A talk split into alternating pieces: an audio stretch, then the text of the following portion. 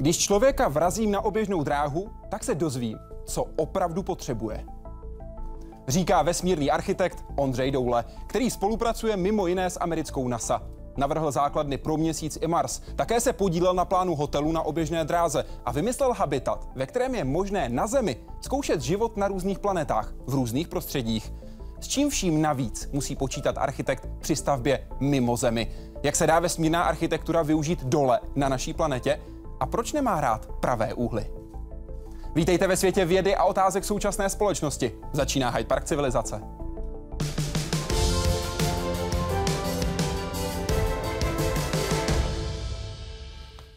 Vítejte v Hyde Parku Civilizace, přeji dobrý večer. Dobrý večer. Co je první věc, která vás při vesmírné architektuře zajímá? Výborný dotaz. Já myslím, že to bude gravitace, že se jedná o to, v jaké lokalitě se celý systém nachází, v jaké lokalitě já pracuji s tím prostředím a co vlastně bude ovlivňovat primárně ten návrh toho umělého prostředí. Kterou gravitaci nebo negravitaci máte nejraději? Tak já myslím z pohledu výzkumu, že nejzajímavější je stav bez tíže, to znamená mikrogravitace, ale nejméně prozkoumané je prostředí takzvané variabilní gravitace, to znamená, kdy se ta gravitace neočekávaně nebo očekávaně mění. Nejen, že se mění vlastně velikost té gravitace, ale také směr. To je největší výzva pro vás? Já bych řekl, že to je největší výzva pro každého systémového architekta, leteckého inženýra, designéra, produktového designéra, ale i pro vědce, co se zabývají lidským zdravím a přežitím člověka ve vesmíru. Čím je to taková výzva? V té změně? Jde samozřejmě o tu změnu a ty změny gravitace vlastně indukují jakési reakce lidského organismu, které třeba my úplně neznáme. A astronauti jsou speciálně trénovaní na to, aby tyto změny té variabilní gravitace ustály, aby vlastně měli velmi vysokou odolnost vůči tomuto prostředí a mohli třeba komunikovat s kosmickou lodí i v tomto prostředí. Kdežto my se zabýváme, nebo já se zabývám hodně prostředím, které bude ovlivňovat lety do vesmíru i normálních lidí, to znamená vesmírných turistů, pasažérů, případně pro lety transkontinentální, z Ameriky do Evropy přes orbit. A to znamená, že i tito turisté budou ovlivněni nebo na ně bude působit tato variabilní gravitace. Když se podíváte na svůj stůl, u kterého teď sedíte, líbí se vám tyhle rohy? Určitě. Proč? Jako z pohledu provozu jsou určitě ty zakulacené rohy praktičtější, že si o to nikdo nenarazí, že? Ale já vím, na co narážíte z pohledu tvorby architektonické, co se týče interiéru nebo exteriéru, tak já jsem se kdysi dávno nechal inspirovat architektem Janem Kaplickým, který říkal, že lidé nejsou škatule, tak proč by v nich měli bydlet. Nicméně to neznamená, že samozřejmě pravé úhly by se neměly ctít v architektuře. To já jenom se snažím rozšířit ten obzor trošku a poukázat na to, že člověk se nepohybuje po přímkách a ne vždycky vlastně ty přímé nebo pravé úhly a rovné zdi potřebujeme. Budu pokračovat v té argumentaci pana Kaplického dál. Nejsme bubliny, proč bychom měli žít v bublinách? Přesně tak. Na druhou stranu, řekněme, ta bublina nebo ta koule je energeticky nejvýhodnější tvar a tak se od toho odrážíme. Vlastně my se odrážíme mezi tím čistě pravouhlým tvarem a čistě sférickým tvarem, protože jsou to tvary, které jsou jednoduché na představu a relativně jednoduché na výrobu. Takže jakmile ten tvar zkomplikujete, tak už z pohledu ekonomiky se jedná o náročnější záležitost. V jednoduchosti je krása i úspora. Přesně tak. Popisuje Ondřej Doule, vesmírný architekt, se kterým zamíříme mimo jiné také na Měsíc.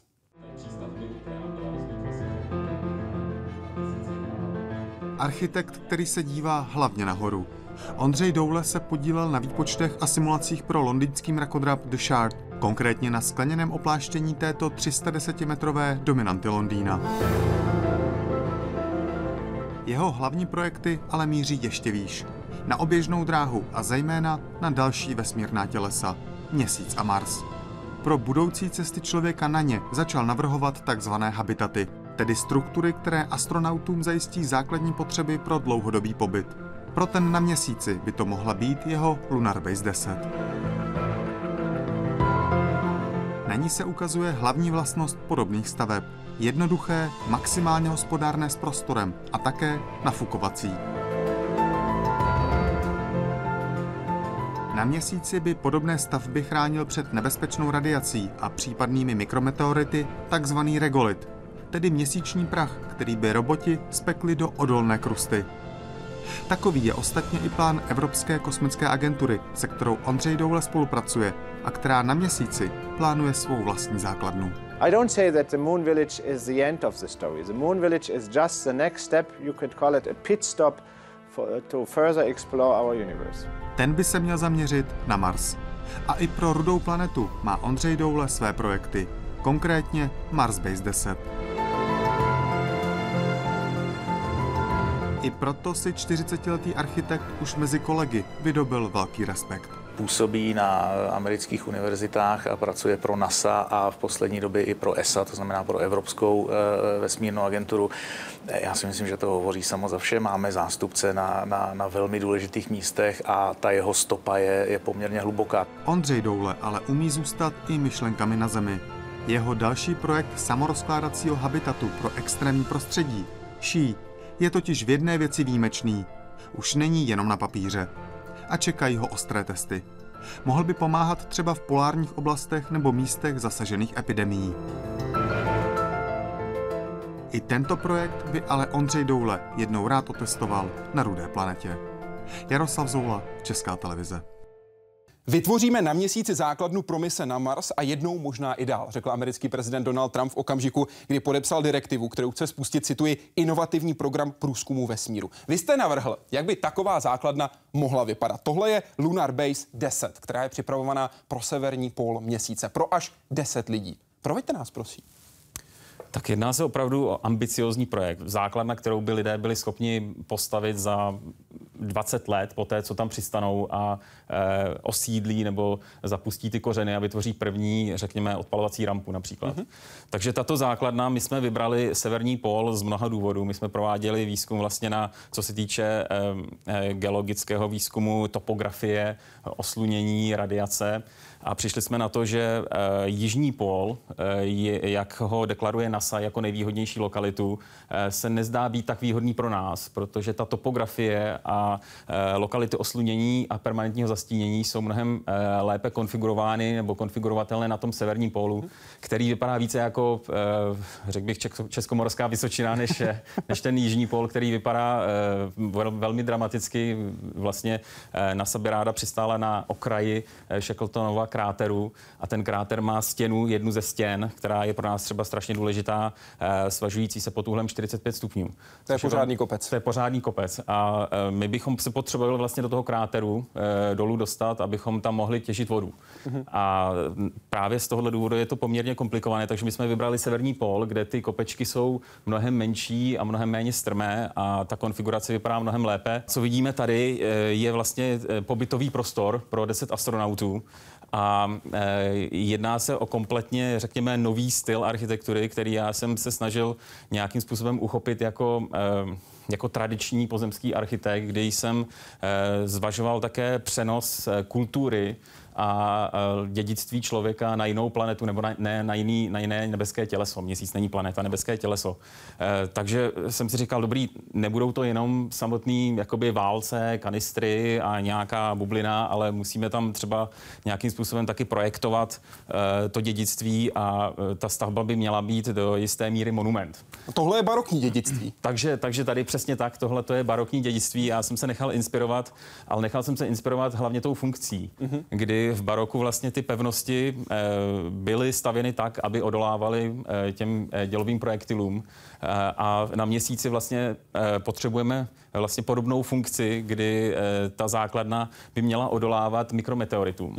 A současně vlastně 2 metry toho regolitu, té spečené měsíční hlíny, nám umožní odstínit ty pobytové prostory od nebezpečné radiace slunce a vlastně pozadí kosmického záření. A ochránit lidi, kteří tam budou. Přesná. Tady je to krásně vidět. Nahoře telekomunikační anténa, sluneční koncentrátor, světelný kolektor, vstup, přetlaková komora, tak aby se lidé dostali dovnitř a ven. A potom ten spečený regolit, který vidíme jako ochrannou vrstvu na povrchu, v podstatě jako vnější plášť. Jakou roli v této konkrétní fázi sehrál geochemik Lawrence Taylor?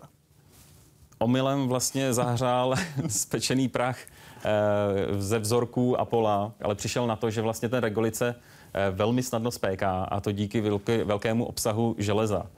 No a my s touto teorií vlastně v současnosti pracujeme tak, že spékání toho regolitu mikrovlnama je možné vlastně bezkontaktně až do hloubky třeba půl metru.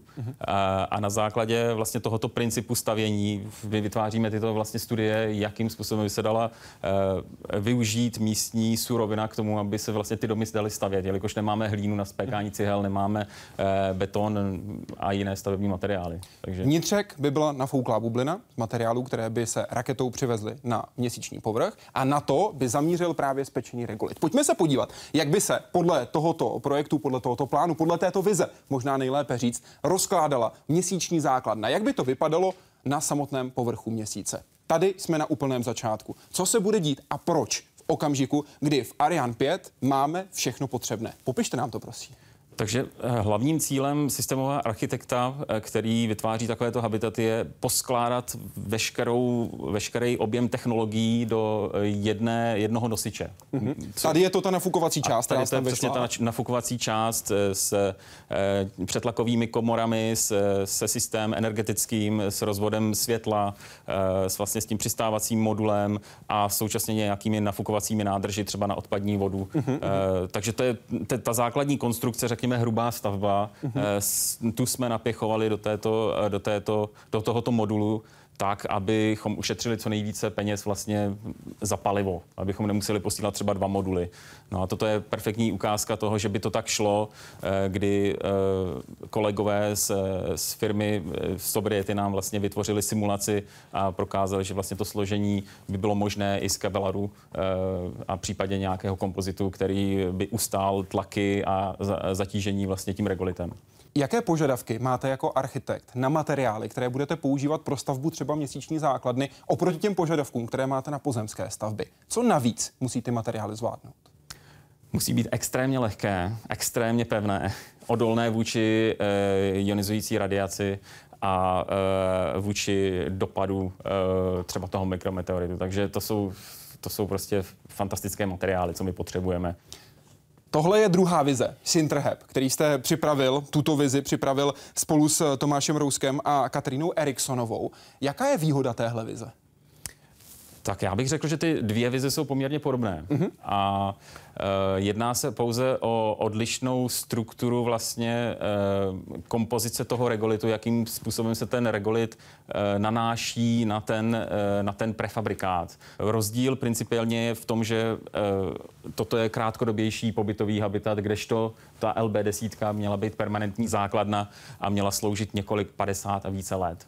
Tady jsou vidět hezky jednotlivé vrstvy, tak jak by byly doslova a do písmene natištěné na měsíčním povrchu. Kdo by se o to postaral? Předpokládáme, že by se jednalo o autonomní robotiku, případně o robotiku na dálkové ovládání, když to takhle řeknu. Ale samozřejmě celý ten systém, toto je v současnosti je to stále teorie. Nevíme, jestli se bude pohybovat ten robot horizontálně nebo vertikálně, nebo jestli půjde po nějaké diagonále nebo po nějakém vzoru. Takže to se ještě uvidí. O takovéto vizi mluvil v Hyde Parku Civilizace také nositel Nobelovy ceny za fyziku Gerard 't Hooft. Hovořil konkrétně o robotech, které bychom mohli na měsíčním povrchu ovládat my tady na Zemi. These are little robots, but connected to a powerful camera and sending the signals back to Earth. And you can guide them with a joystick from Earth, and you will let them do things. They'll be you can make them dig tunnels or pave roads or even construct places for humans to live. So they should do all the dirty work that we humans can't do because there's too much radiation there and it's too difficult and too harsh and too expensive to send people there. But the robots will not be so expensive. But I will be the one who will be driving, who will be the one in charge. But if you do it from Earth, you have a delay time of 3 seconds. So whatever you do, only 3 seconds later, the robot will, or cambot will react. And that's a bit difficult, but we can probably learn to live with that. So from Earth, it's only 3 seconds. To Mars, it will be 10 to 20 or perhaps 30 minutes. So it's a lot longer. So, and how would the system work? You would send cambots to the moon, and who would have a chance to operate the cambots? well, that'll be a fight, and I think that it'll cost money. But then you pay lots of money. You have to also pay some insurance. You might need a driver's license to be able to be allowed to operate them, because you might ruin them, and then you'll have to pay a lot of money because the thing will be ruined. So maybe you have to make a big deposit. But there will be lots of rich people on Earth who can afford that. And then maybe they can make a profit. If they can use the CAMBOT to build some useful, to do some useful work on the moon, like building something, or digging something, or exploiting some minerals or something. And if you can make your CAMBOT work, you can earn your investment back. And you'll become very powerful. So that will be the challenge. That was my idea of how it could work. Who should coordinate the works on Moon? Yes. So on the Moon, in the beginning there will be nobody, but then after a while there will be some people venturing enough to try to live on the Moon, and then they will steer the robots. They don't have the 3 seconds delay, so they can do much better work. Co vy na to? Stavěl byste robotem na dálku na Měsíci? Já myslím, že určitě, že to je jedna z možností a že ten člověk na Zemi by fungoval spíše jakoby dozor, než přímo operátor, protože přece jenom to sekundové zpoždění, několikasekundové zpoždění způsobuje to, že v kritických situacích vy nemůžete reagovat na problém, takže vy můžete akorát tak strategicky trošku plánovat dopředu jako ve strategické hře, což je poměrně dostačující, dokud se něco nestane. Elon Musk ohlásil, že chce vzít alespoň 2 turisty pro začátek k odvrácené straně Měsíce. Někteří experti říkají, bude to přece jenom trošku složitější, než při svých prezentacích říká Elon Musk. Věříte mu na prosinec 2018? Tak já bych řekl, že se to trošku oddálí. Já myslím, že 2018 to nebude. Samozřejmě mu fandím. Doufám, že se mu to podaří. Pokud se mu to podaří, tak jako všichni budou úplně neuvěřitelně nadšení. Ale já bych jenom dodal, že společnost Space Adventures nabízela vlastně lety okolo Měsíce již v roce 2010. Takže z pohledu technologie bychom mohli říct, že to není zase tak velký problém. Je to opravdu velký problém finanční. Kdo to zafinancuje a proč. A opravdu jsme schopni se zbavit všech možných rizik, včetně primárně té radiace a potenciální poruchy nějakého subsystému, který by mohl ohrozit život člověka. I o plánech na vybudování základny na Měsíci mluvil v Hyde Parku Civilizace ruský kosmonaut Sergej Krikaliov. At this time we had estimates that we should be on moon surface before year 2030. 2030, just to land or to stay? Actually, the program we are designing right now, and we are designing it not like only a Russian program. It's going to be international, I guess. And we are discussing different way of getting on the surface. But all these scenarios are going through some kind of moon orbit, high elliptical, low circular orbit. Now I think majority of community are agreeing that high elliptical orbit is going to be optimal for this flight. And then we are going to land on the surface, but not land and stick our flag in and fly out, but really start to stay on the moon the way we stay on a low Earth orbit. A zároveň se všichni shodují, že chtějí udělat i další krok, tedy vyrazit na Mars. A my pojďme také na Mars. Tohle je základna, kterou jste navrhl pro Mars. Mars Base 10. Jak by se tahle základna sama rozložila? A zdůrazňuji, opět platí, že by se celá vešla do jedné rakety. Přesně tak. Takže celá základna by se měla složit roboticky do jednoho modulu. A to právě proto, abychom ušetřili za palivo, abychom nemuseli posílat více modulů, nemuseli bychom je spojovat třeba na orbitě nebo na povrchu, což považujeme za velmi riskantní. A v tomto případě, tak jako v případě vlastně LB10, se jedná o hybridní konstrukci, kdy kombinujeme nafukovací konstrukce, tuhé prefabrikáty, skořepinové konstrukce a konstrukce, které se vlastně samo rozkládají pomocí robotiky. Takže se jedná o poměrně komplikovaný systém a opět já vám v současnosti nejsem schopen říct, že takovýto systém bude fungovat, protože je třeba vytvořit simulátor 1:1 na Zemi a nejprve ho ověřit v pozemské gravitaci a pak případně menší model třeba na Měsíci a následně podobný koncept by mohl letět na Mars. Jsou jiné podmínky na Měsíci a na Marsu. Na Marsu je byť tenká, ale přesto atmosféra, jsou tam jiné teploty, samozřejmě jiná gravitace. V čem se tak liší konstrukce toho, v čem bychom bydleli na Měsíci a na Marsu? Tak zaprvé Mars je mnohem příznivější z pohledu radiace, takže už vidíte na té samotné konstrukci, že vlastně není nutné 100% přikrývat celou konstrukci vlastně tou hlínou marťanskou nebo tím regolitem. A v tomto případě vlastně celý habitat nebo celá základna je stíněna vodními štíty. Takže vodní nádrže vlastně ve flexibilních nádržích jsou pod stropy a my máme spočítáno, že 0,5 metru vody nám dostačuje na běžné stínění radiace na povrchu Marsu. Samozřejmě závisí na tom, kde konkrétně bude základna položena, takže v nižších polohách má samozřejmě menší riziko dopadu nebezpečné radiace než ve vyšších polohách a tak dál. Tenhle samotný návrh počítá s místem pro 10 astronautů ve 3 patrech. Životnost by měla být půl století, tedy 50 let. Vy sám jste v rozhovoru pro Hospodářské noviny v únoru 2012 řekl, cituji, iniciativně se mi sám navrhl pro NASA. Jak zareagovali? Já myslím, že NASA se celý koncept velmi líbil. Nicméně samozřejmě, když viděli velikost té základny, i když zadání opravdu jsem splnil. Mým zadáním bylo vytvořit přesně, co vy říkáte, základnu pro 10 lidí na 50 let. A udělali jsme předběžný rozpočet, tak jsme viděli, že i na ten simulátor vlastně NASA nemá finance. Kolik to bylo? A jednalo se o miliony, desítky milionů dolarů. Takže takovýto simulátor měl být umístěn v poušti Atacama v Chile, což je vlastně prostředí, které vynikajícím způsobem napodobuje ten Mars. A ten simulátor neměl být samozřejmě takto komplikovaný z kompozitních konstrukcí, ale měl přinejmenším být v měřítku 1:1, takže vlastně posádka by si vyzkoušela, jestli tento prostor je funkční pro pobyt, dlouhodobý pobyt třeba po dobu 1 roku. A my... Kompozitní konstrukce, když říkáte, je to předpokládám uhlík a hliník. Kompozitní samozřejmě uhlík a hliník... Spíše jsem měl říci hybridní, neboť jsem myslel nafukovací konstrukci, kterou my vlastně takovýmto způsobem nemůžeme otestovat na Zemi, neboť já zde pracuji s vnitřním přetlakem jedné atmosféry, kdežto na Marsu máme setinovou atmosféru okolo, takže vlastně ta nafukovací konstrukce na Marsu je jakoby nosná, samonosná a nese i to zatížení toho vodního štítu, takže na Zemi by ta základna byla třeba ze dřeva, úplně jednoduchá konstrukce ze dřeva. Proč? Jak se alespoň zatím zdá, jsou nafukovací konstrukce pevnější než ty z pevných materiálů typu hliník? Nepracujeme se skořepinou, ale s pružným vláknitým materiálem, který je schopný pohltit dopad mnohem lépe než ta skořepina. Takže z tohohle pohledu je kompozit mnohem lepší, nicméně se dostáváme mnohem blíže a blíže k výsledkům, kdy vidíme, že hliníková konstrukce je stejně nákladná nakonec, co se týče hmotnosti, jako je ta nafukovací. Takže se neušetří vůbec nic, protože ten kompozit má tolik vrstev, aby ustál vlastně to, co má ustát v tom extrémním prostředí, že se dostane na hmotnost toho hliníku.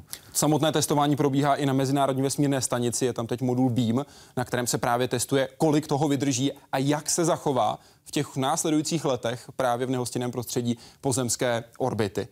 Vy mu fandíte, předpokládám. Určitě já mu fandím, protože fundamentálně vlastně ta nafukovací konstrukce poskytuje mnohem větší poměr zbaleného prostoru a rozbaleného prostoru, což je velmi důležité pro malé objemy vlastně nákladového prostoru raketového nosiče. Více vám toho tam vejde. Prostě více nám toho tam vejde, přesně tak. A co člověk potřebuje ve vesmíru, což je velmi vtipné v angličtině, je prostor. Human needs space in space. A to je takový paradox, protože člověk bez prostoru nemůže žít a vlastně nikdo z nás si to neuvědomuje, že my vlastně kdykoliv můžeme vyjít ven z této místnosti a projít se a nadechat se vzduchu. To vlastně ve vesmíru nemůžeme udělat. To je to, co vy sám často říkáte. Když je člověk na Zemi, tak se těm podmínkám přizpůsobí. Ve vesmíru to nejde, tam se nepřizpůsobíme. Musíme přizpůsobit tu architekturu, která nás tam potom bude chránit a také zajišťovat naše přežití. Přesně tak a současně potřebujeme mnohem lépe pochopit chování a vlastně existenční potřeby člověka, které do nedávna vlastně byly chápány spíš jakoby ve smyslu až bych tak řekl, strojním, že vlastně lidské tělo je jakoby nějaký nástroj, který my můžeme opravit. Bohužel je to mnohem komplikovanější a zjišťuje se, že vlastně komplikované simulace například týmu nebo posádky v jakémsi izolovaném prostředí po delší dobu jsou extrémně důležité, neboť se objevují takzvané emerging properties, to znamená nově se vyskytující problémy, o kterých my jsme vůbec nevěděli. Jinými slovy, člověka spíš tvoří hlava, tedy psychika, než tělo. A architektura se tomu musí přizpůsobit. Já bych řekl, že to je v rovnováze. Já bych řekl, že to je opravdu v rovnováze, ale my víme více o tom tělu, než o té psychice, respektive té integraci toho těla a té psychiky v architektuře. Jak je na tom BEAM po roce? V současnosti funguje velmi dobře, nemáme s ním, nebo ESA s tím nemá vůbec žádný problém. My vesmírní architekti jsme nadšení, že vlastně tento projekt funguje a že Bigelow neustále investuje do dalších výrobních prostor a že plánuje vlastně využití podobné konstrukce i na Měsíci. Pro téma v červenci 2015 řekl, každý architekt by parcelu, kde chce stavět, viděl rád na vlastní oči. Letěl byste na rudou planetu? Přesně tak. Je to profesní zájem se podívat, pochopit genius loci nebo spiritus loci a umět ho jakýmsi způsobem vnímat na vlastní oči, dotknout se vlastně toho povrchu. A samozřejmě asi to nejdůležitější je umět zakusit tu sníženou gravitaci. Myslíte si, že kdybyste se na tuhle parcelu jel podívat, bylo by to jenom profesní? Tak já bych se rád podíval, také vrátil zpátky na Zem, takže v současnosti nemáme kosmickou loď, která by mě byla schopná dopravit tam i zpátky. A já se obávám, že takovýto systém nebude k dispozici do příštích 15-20 let. Když se řekne Mars, co je první, co se vám vybaví?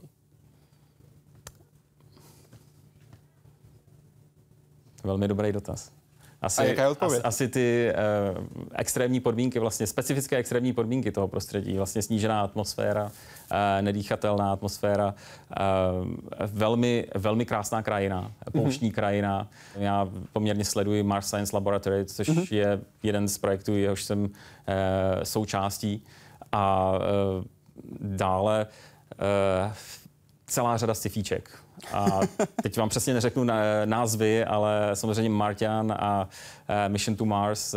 Některé jsou více realistické, některé jsou více apokalyptické. Každopádně je to obrovská inspirace. Jak často používáte lepící pásku? Velmi často. Velmi často a teď nevím, z jakého důvodu se ptáte, ale opravdu... Vy jste zmínil totiž Martiana a byl to právě Mark Watney, který říká, že NASA nepřišla na to, jak by lepící pásku dokázala využít. A ano, lepící pásku využívám všude za každých okolností. Lepící páska je, cituji jeho slova, kouzelná a měla by být uctívána. Souhlasíte jako architekt? Já myslím, že uctívána by neměla být, ale je to velmi praktický nástroj. Rozhodně pro architekty, rozhodně pro mě, když, řekněme, vytvářím nové studie, nové modely, nové koncepty a to jedná se i o plně funkční 1:1 modely a my vlastně spojujeme opravdu komponenty lepící páskou.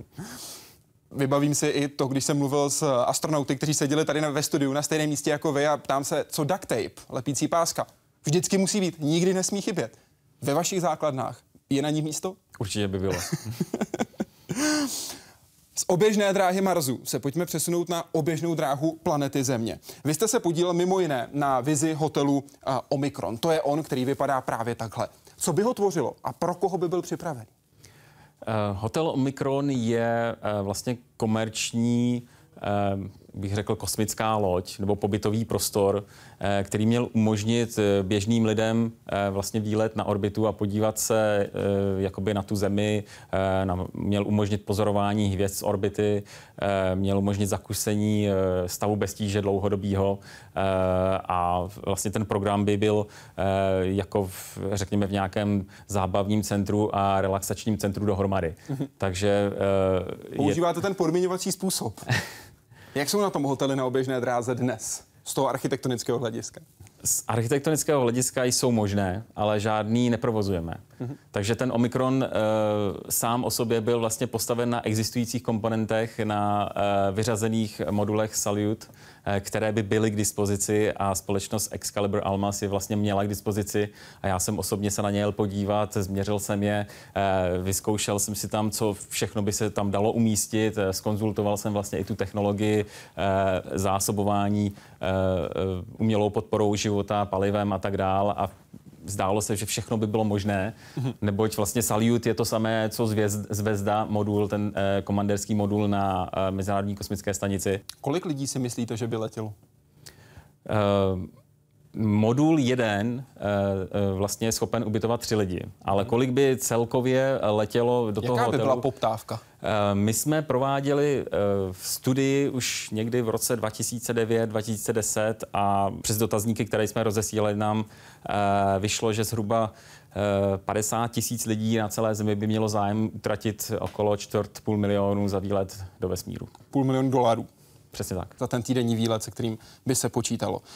Kdy to bude? Kdy budou, podle vašeho názoru, hotely, které budou na oběžné dráze, když poptávka tady je? Čekáme tedy na klienta, na politické rozhodnutí? Na co čekáme? Čekáme na počáteční investici, protože někdo musí vlastně zaplatit ten výzkum a vývoj. Jde o ten logistický řetězec, jedná se o počáteční investici a následně se jedná o tu vyzrálost té praxe a bezpečnost, protože my například v současnosti pracujeme na velkém projektu pro Federal Aviation Administration, kdy my se snažíme sepsat pravidla pro létání do vesmíru. Protože taková pravidla neexistují pro komerční sektor vůbec. A také jenom ve Spojených státech vy vlastně můžete létat do toho vesmíru komerčně. V jiných zemích to není tak jednoduché. Co ta pravidla budou obsahovat? Jak si to máme představit? Hlavně se soustředíme na bezpečnost pasažérů a posádky. Jinými slovy, tam bude definováno, za takovýchto okolností, v takovéto kapacitě lodi, s takovými to prostředky, která ta loď má, tam může letět takový a takový člověk. Přesně tak, přesně tak. Takže my nejenom, že se snažíme definovat, jakým způsobem ty kosmické lodě mají být navrženy, ale také jakým způsobem mají být provozovány a jaké mají mít záložní systémy, do jaké míry vlastně je potřeba například skafandr nebo není potřeba a zdá by třeba na lodi měla být nějaká záchranná jednotka nebo ne. Uvažujete tedy čistě o lodi nebo také o tom, co by měl splňovat samotný pasažér? Tedy fyzická odolnost lodi, co fyzická odolnost člověka? Tak tu odolnost člověka, na to se soustředí tým v Houstonu, s kterými spolupracujeme. My přímo se nesoustředíme na tu biologii a já sám jsem byl výzkumným subjektem. Vlastně jsem si zakusil letové profily Virgin Galactic a X-Core, takže jsem si prošel centrifugou, zakusil 6,5G a hned jsem jim řekl, že pokud si za tohle mám zaplatit 250 000, tak to ne. Viděl jsem vaše fotky a vypadáte docela v klidu. Tak ono vám nic jiného nezbývá. Vy jste vlastně přišpendlen k tomu sedadlu, takže se nemůžete ani hnout a nemůžete udělat vůbec nic. Takže... Jak jste prošel nebo neprošel testy? Tak vlastně celý ten tým prošel, včetně mě. My jsme všichni prošli a vypadá to tak, že nemusíte mít speciální trénink, abyste letěl na nízkou orbitu Země. A to bych ještě zdůraznil, že my jako netrénovaní jsme šli do centrifugy, která na nás zapůsobila přetížením 6,5G. Kdežto astronauti v raketoplánu nebo v kosmické lodi Sojuz zakouší maximálně 3,5G. A ti jsou trénovaní. Celkově jsme měli velmi pozitivní závěry z toho výzkumu a ten výzkum stále probíhá. A vypadá to, že vlastně člověk bude schopen létat do vesmíru bez většího tréninku. Například pouze s týdenním tréninkem budete schopen letět a nebude to vůbec žádný problém. Zvlášť u vesmírné architektury platí, že ne všechny vize se podaří zrealizovat. Jak se na to dívají sami architekti, popisuje jeden z otců vesmírné architektury, David Nixon. The degree of difficulty of designing anything in space, whether it's a space station, a table, or a glass that you drink water out of, is an order of magnitude higher than the degree of difficulty of doing the same thing on Earth. And so you start out with that knowledge and that awareness. And so it's not so much of a disappointment if it doesn't go ahead. Jak to vnímáte vy?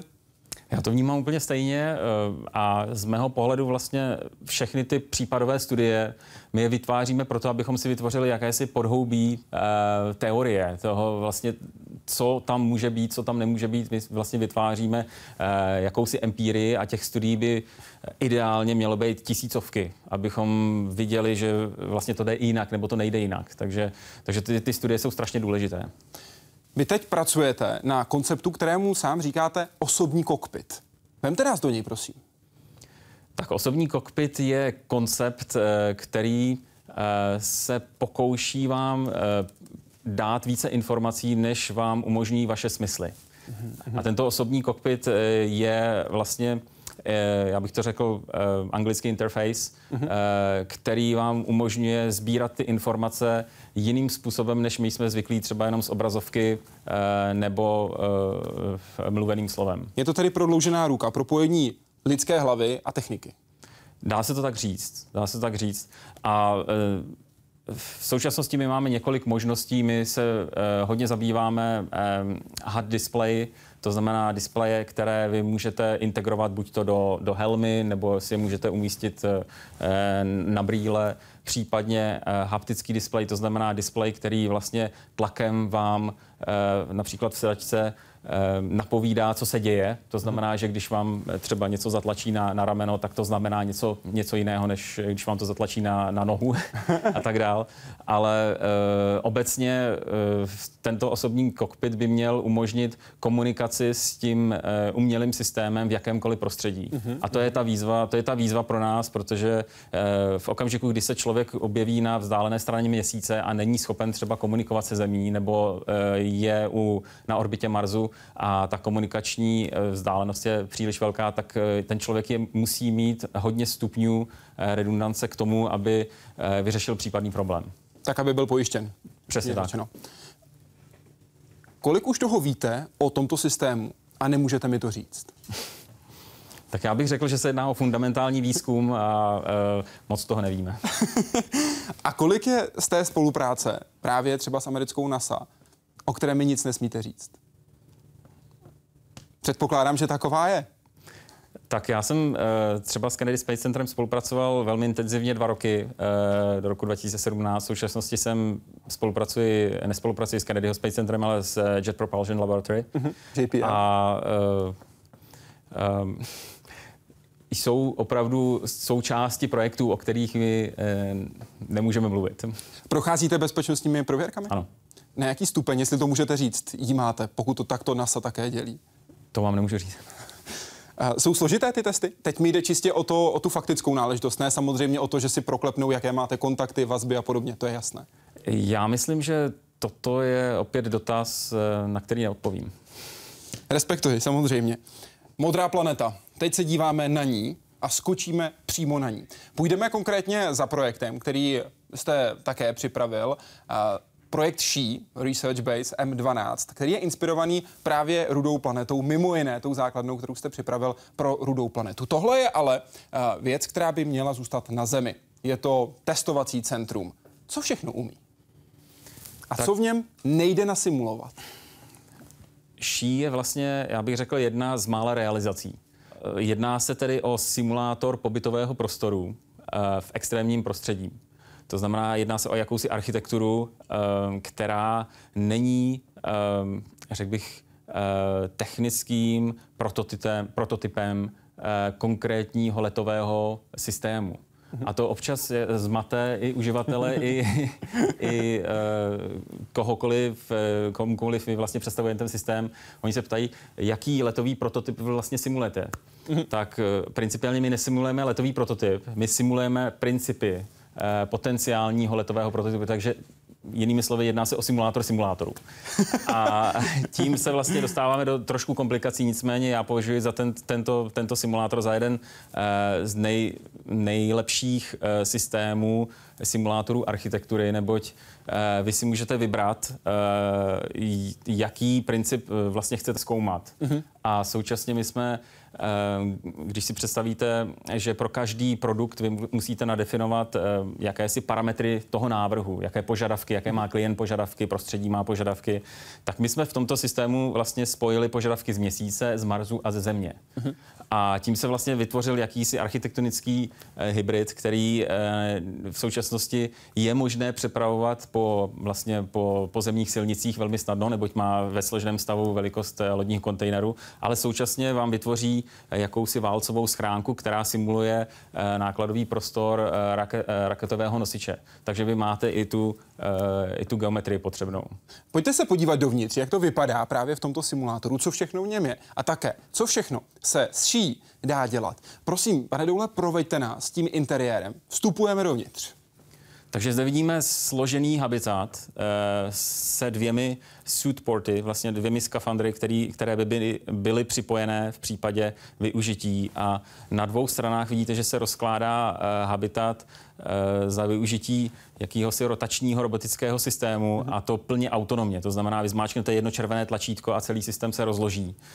Načež nábytek vy pak musíte rozložit manuálně, ten se nerozkládá sám a musíte ho také skládat, ale obecně celý habitat je pro dva lidi nebo dva uživatele a mohly by být obýván až 2 dny. S veškerou energetickou zásobou uvnitř habitatu. Simulace však mohou probíhat až 7 dní, 14 dní. Záleží na tom, jak často vy můžete dobít baterie. Nebo plus můžete připojit i další habitaty. Můžete připojit i další habitaty, ale primárně to omezení je spojené s bateriovým systémem, neboť tento systém nemá vlastní nabíjení, takže my ho nabijeme dopředu na 2 dny a on vydrží 2 dny, ale pokud máte třeba solární panely nebo pole, které vám může dobíjet ty baterie, tak můžete simulace provádět až 14 dní. Takže co jsme viděli v levé části, vlastně byla nějaká pracovna, zde máme takzvanou špinavou laboratoř a dokonce i koupelnu se sprchou, vlastně vodní nádrže jsou umístěny v horní části a vlastně, jak bych řekl, odpad je ve spodní části, takže nádrže s odpadem jsou ve spodní části na šedou a černou vodu. A zde ve stropu bychom uviděli bateriový systém a kontrolní systém. A toto jsou ty dva právě ty suitlocky. Takže nemáme airlock, ale máme suitlock, takže vstupujeme přímo do toho skafandru a tím ušetříme hrozně moc místa. Tohle využití je samozřejmě nejenom pro simulaci na různých planetách, dejme tomu příklad Marsu, ale samozřejmě je tento koncept využitelný také na Zemi. Při například zemětřesení, po tsunami, po dalších přírodních katastrofách. Pojďme se podívat na obrázky, jak jste vymysleli, jak by mohla vypadat ší v okamžiku nějaké katastrofy a řešení jejich následků, protože to by mohlo být zázemí například pro záchranáře, případně pro někoho dalšího, především v těch prvních kritických chvílích. Ta doprava samotného habitatu, vy jste zmiňoval, že to je v podstatě lodní kontejner, to znamená, že by se ty kontejnery takto daly posadit a vznikla by základna. Přesně tak. Jedná se o jakýsi kemp nebo záchranný kemp, který je možné velmi rychle realizovat a vlastně, co je na tom nejlepší, je to, že vlastně všechny energie a zdroje surovin jsou už uvnitř. Takže my se nemusíme moc starat o nějaké vybavení a případný nábytek se jenom rozloží, nástroje, nářadí, všechno je uvnitř a ty habitaty pouze musí být polohovány, pozicovány tak, aby se daly například propojit a každý z nich může mít třeba jinou funkci. Jaká je cena a jaká poptávka? Poptávka je malá, ale je a celý ten simulátor byl vyroben zhruba za 3 miliony euro.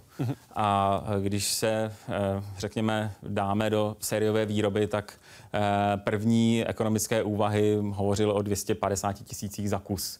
Dolarů nebo euro. Euro. Což je stále samozřejmě velmi vysoká cena a my bychom museli jít s těmi očesat ty systémy a zjednodušit ty systémy a musel by proběhnout další optimalizace toho systému, aby byl vlastně systém mnohem levnější. A to souvisí prostě s větší zakázkou, například vládní zakázkou, která by případně měla systém zájem. Před 2 lety jste v květnu pro iDnes řekl, cituji, vesmírnou architekturu lze nazvat architekturou absolutního udržitelného rozvoje člověka.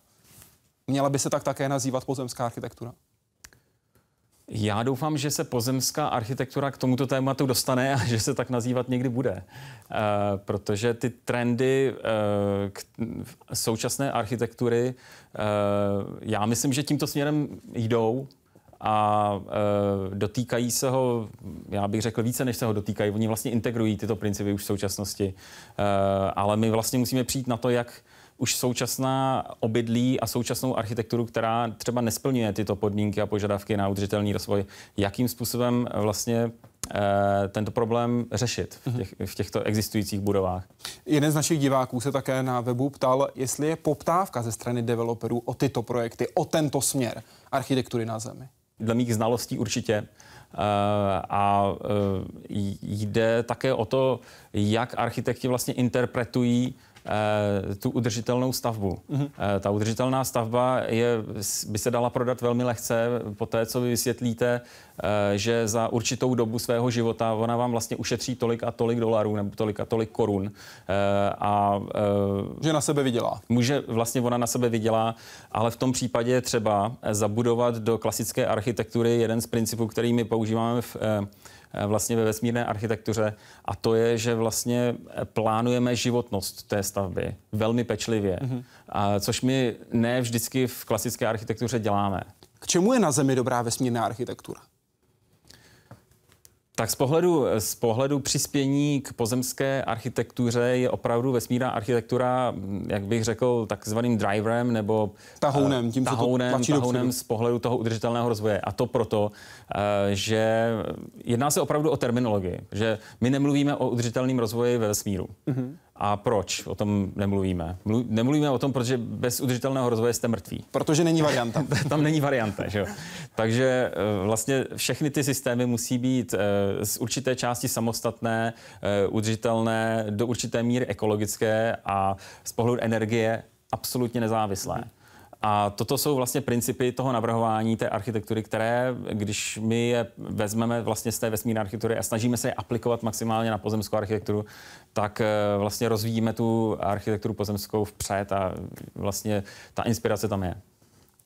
Vaše slova. Udržitelnost je při projektování vesmírných obydlí číslem 2, hned po bezpečnosti. Změní se to někdy? Já myslím, že se to nezmění, dokud nebudeme mít vlastně empirické znalosti, velmi dobré empirické znalosti toho extrémního prostředí, ale i vlastně na Zemi je bezpečnost číslo 2. Proto máme normy a standardy, aspoň většinu z nich, které nám slouží k tomu, abychom zajistili bezpečnost provozu těch budov. A už teď jsou na planetě Zemi budovy, které můžeme označit za chytré. Dřív sloužily hlavně jako ochrana před nepříznivým klimatem nebo nepřáteli. Dnes nové stavby musí splňovat mnohem víc kritérií. Mezi ty nejnovější patří i vliv na okolí, lidi uvnitř a nebo energetická úspornost až soběstačnost. Aby podobné kancelářské budovy potřebovaly méně energií a byly stále úspornější, musí svou spotřebu velmi detailně hlídat. A to znamená jediné – čidla. Hodně čidel. Vzduch, elektrická energie, voda, teplo, osvětlení. To vše je pod kontrolou do nejmenších detailů. Patro po patře, místnost po místnosti. Tady na té obrazovce vidíme hlavní vzduchotechniku pro přívod vzduchu do kanceláří pro jižní stranu. Ještě než ho lidé začnou dýchat, projde od přívodních klapek dvojitou filtrací, chlazením nebo ohříváním, rekuperací nebo regulací vlhkosti. Takto detailně lze ovládat teplé nebo studené světlo, teplotu nebo recyklaci vody. A tak šetřit. Co se týče energie, spoříme zhruba o 36% méně, než je standardní referenční budova. Ohledně té vody je to zhruba 30% níže. Opětovné využití vody, která je nejprve přefiltrovaná kořeny rostlin a substrátem a pak slouží na zalévání, má ještě jeden efekt. Zeleň obecně ochlazuje a zelené budovy tak mají jakousi přírodní klimatizaci. My jsme nechtěli, aby tahle stavba byla chlazená nějakou klimatizací. My jsme chtěli prostě co nejvyšší stavbu tepelně zastabilizovat, aby už to chlazení další nebylo. A to se nám podařilo. Toto chlazení nefunguje jen dovnitř budovy, ale i na její okolí. To vše nejen kvůli úsporám energií a tím i peněz, ale hlavně pro spokojenost samotných lidí. v budově, kde dobře funguje osvětlení, akustika, ovzduší. Výkon a motivace toho člověka, který tam pracuje nebo bydlí, jsou úplně někde jinde. A pozitivní dopady má taková budova i na zdraví lidí uvnitř. Jaroslav Zoula, Česká televize. Pro Hospodářské noviny jste v květnu 2016 řekl, cituji, moje cesta je hledat prostřednictvím kosmického výzkumu řešení problémů, které máme tady na Zemi. Kromě udržitelnosti, co potřebujeme vyřešit tady na Zemi a pomůže k tomu vesmírný výzkum? Tak ta udržitelnost je velmi obecný pojem nebo koncept nebo fenomén a pokud řeknete udržitelnost, tak si většinou lidé představí solární panely nebo ekologické budovy nebo nějaké ekologické zacházení s produkty, potravinami a tak dál. Z našeho pohledu se jedná také o udržitelnost nebo rozvoj sociální a kulturní. A my řešíme, nebo se aspoň snažíme nastolit otázky třeba sociálního rozvoje v jiném planetárním systému nebo na jiném nebeském tělese, což je poměrně zajímavý koncept. A priori vy si představíte, samozřejmě bude tam hierarchická struktura třeba na tom Marsu. Nevíme, jestli to bude fungovat, budou lidé reagovat na příkazy ze Země, nebo tam vznikne nějaká jiná struktura. To je jedno z obrovských témat, který by mělo být vlastně z pohledu udržitelnosti lidstva nebo kultury také jakoby adresováno. Ten člověk nebo ta společnost celá, nejenom jedinec, ale ta společnost si musí uvědomit to, že využívá nějaké zdroje a produkuje něco třeba, co nevyhovuje tomu přírodnímu nebo přirozenému prostředí. Jinými slovy, zkoumíme vesmír, pracujeme na vesmírné architektuře a vylepšíme architekturu na Zemi a může nám to také pomoct zlepšit naše myšlení, chápání a vnímání světa. Přesně tak. A já bych třeba i citoval astronauta Alana Beama, který byl členem posádky Apollo 12 a ten vlastně, i když ho interpretuje teda, tak říkal, že buďte rádi, že tady máte nějaké počasí. Já jsem vděčný za jakékoliv počasí, já jsem vděčný, když prší. A vy si stěžujete, že prší nebo že sněží. A na Měsíci není nic, tam máte vlastně prach, radiaci. Ta planeta Země je opravdu nádherná a lidi by si ji měli vážit. Takže takový ten trošku nadhled, teďka jsme opravdu ve filozofické rovině, ale ten nadhled by možná nebyl špatný. Alan Beam, tedy Apollo 12 a Skylab 3, to jsou ty mise, do kterých on se zapojil. Co vám z pohledu vesmírného architekta na Zemi nejvíc chybí? Tak z pohledu profesního ty simulátory. Já myslím, že těch simulátorů je strašně málo a opravdu ty, které existují, tak jediný, který je velmi kritizován, a to je ten Mars Desert Research Station od Roberta Zubirina, tak ten jediný vlastně reaguje na reálnou misi, takže je odvozen od reálné mise a má jaksi nejvyšší věrnost. Bavíme se o situaci na planetě Zemi. Pojďme se podívat na to, jak vidí tu současnou situaci David Nixon, vesmírný architekt. In architecture, we're still in the Stone Age as far as the technology is concerned. And so we need to learn how to recycle the air in buildings and the water using plants in a much more effective way than we do at the moment. K tomu také dodává, že pro úplnou samostatnost budeme potřebovat ještě nejméně půl století. Jak to vidíte vy? Já bych asi souhlasil s panem Nixonem. Já jsem, řekněme, spíše jeho student, než, takže já bych jako přijal ten jeho názor za více realistický, než jakýkoliv odhad můj. Učitel má pravdu. V tomhle případě určitě. Na druhou stranu, když se podíváme na vaši cestu k vesmírné architektuře, vy jste se neřídil tím heslem učitel má pravdu. No, tak, tak řídil a neřídil. Vy studente, samozřejmě, který nemáte styl. Toto mi bylo několikrát řečeno. Já jsem vždycky se snažil respektovat vlastně pedagogy, já mám respekt k učitelům, vždycky jsem měl, a k autoritám obecně, ale v tomhle případě, jako v případě, že použijete kritickou otázku a nedostanete odpověď, tak vám to začne vrtat hlavou. A nebo případně dostanete odpověď, která vám jakoby nesedí. Takže já jsem jako student architektury vlastně procházel různými fázemi, kdy já jsem experimentoval s různými styly. A to se možná projevilo tak, že mi profesoři i řekli, že nemám konkrétní styl a že bych se měl soustředit na jeden styl, abych jaksi si vytvořil charakter. No a já jsem už tenkrát jsem vnímal tu architekturu jakoby jakýsi interface mezi tím prostředím a požadavky toho člověka. Takže pokud člověk chce secesní dům, který vypadá jako rozkvetlá květina, tak nevidím důvod, proč bych ho nemohl udělat ve stylu secese, nebo když vlastně někdo jiný zadá průmyslovou budovu, která jejíž primární účel je sklad nějakého materiálu v určitém prostředí přírodním, tak ho třeba můžeme i zakopat pod zem a nemusí být vůbec vidět. Takže já jsem vždycky narážel na ty parametry toho návrhu a to mě dostalo vlastně až do toho vesmíru, kdy já jsem vlastně chtěl získat více znalostí o tom, co vlastně řídí tu architekturu. Co jste připravil, když to vypadalo jako bunkr nebo odpalovací rampa? Co to bylo, když takto vaší práci ohodnotil profesor na ČVUT na architektuře? To se divím, že teda tuhle informaci máte. A jednalo se o, já jsem to nazýval pohanská kaple a Odinův chrám. Takže se jednalo o čistě spirituální záležitost, kdy já jsem se snažil nějakým způsobem, uměleckým způsobem vyjádřit nějaké, řekněme, umělecké myšlení do stavby, do formy stavby a tenkrát jsem byl neuvěřitelným způsobem inspirován barokní architekturou a fantasy knížkami a fantasy světem, takže my jsme měli úplně volné téma a já jsem vlastně realizoval něco, co připomínalo opravdu bunkr nebo odpalovací rampu. V září 2016 jste pro Trade News řekl, cituji, zajímám se o středověkou architekturu a barokní opevnění, takže by se mi líbilo osídlit v budoucnu nějakou zříceninu nebo malou pevnost, které bych rekonstruoval. Už máte nějakou vyhlídnutou? Já vyhlížím pořád, ale ještě jsem se neusadil, já žiju tak jako na těch 2 kontinentech ve 3 zemích a je to trošku komplikovanější, takže předpokládám, že tak možná do 10 let se usadím a nějakou tu pevnost vyhlídnu. Jenom tak bych na okraji zmínil, že zámky ve Francii jsou mnohem levnější než v Čechách, takže, nebo zříceniny, respektive zříceniny. Já vám hlavně přeji, aby až budete stavět pevnost, aby ta první pevnost, kterou postavíte, byla na Měsíci nebo na Marsu. Moc děkuji, že jste byl hostem Hyde Parku Civilizace. Mnohokrát děkuji. A díky vám, že jste dnes s námi byli v Hyde Parku Civilizace. Přeji hezký večer. Naschledanou.